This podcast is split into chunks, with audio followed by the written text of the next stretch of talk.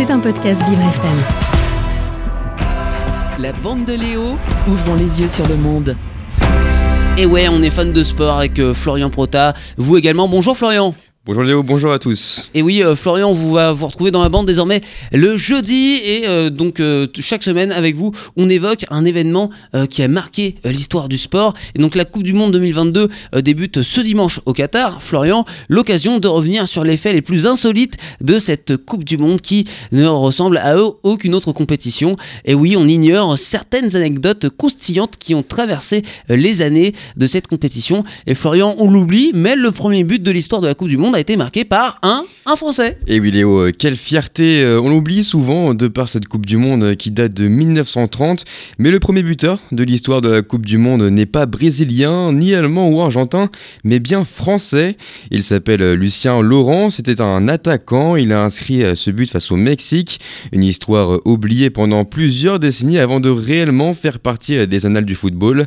Un but qui n'a d'ailleurs euh, failli euh, jamais être inscrit euh, car la France n'était pas sûre de disputer le tournoi avant que le président euh, de la fédération française euh, finisse par les convaincre euh, à composer une équipe. Et une histoire encore plus folle, Florian, la FIFA aurait interdit aux joueurs indiens de jouer pieds nus sur le terrain. Et oui, ça s'est passé en 1950. Cette année, la Coupe du Monde se passe au Brésil et l'Inde est alors qualifiée en phase finale et doit affronter l'Italie, la Suède et le Paraguay.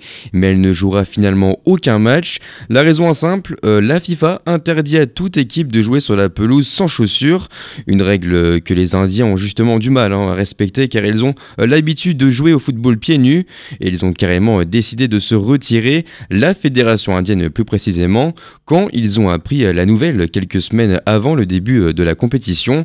Le pays ne s'est ensuite plus jamais qualifié pour la Coupe du Monde. Et puis en 1966, on a eu peur pour le trophée qui s'est volatilisé quelques mois avant la compétition, chose assez dingue, Florian. Et oui, c'est fou, une histoire cocasse, hein, digne d'un roman policier, mais pourtant vrai. On est euh, cette fois en Angleterre, hein, et le trophée euh, que l'on appelait la coupe euh, Jules Rimet est volé à Westminster trois mois avant le début du tournoi. Le trophée est exposé dans l'abbaye de Westminster et un individu profite à un moment de l'absence des gardes pour entrer dans le bâtiment et dérober la coupe, alors que Scotland Yard, une force hein, de police britannique, se met à la recherche du voleur. La fédération anglaise de football reçoit un appel d'un certain Joe Jackson qui réclame 15 000 livres en échange du trophée. Il finit ensuite par céder sous la pression et le suspect sera interpellé quelques jours plus tard. Mais pas de trace de la coupe. Joe Jackson affirme en effet ne rien savoir et se présente juste comme un intermédiaire. Pris de panique, la fédération commande alors précipitamment une copie de la coupe. Une commande finalement inutile car le trophée sera retrouvé le lendemain de façon inattendue dans un parc du quartier de Norwood, enveloppé dans du papier journal.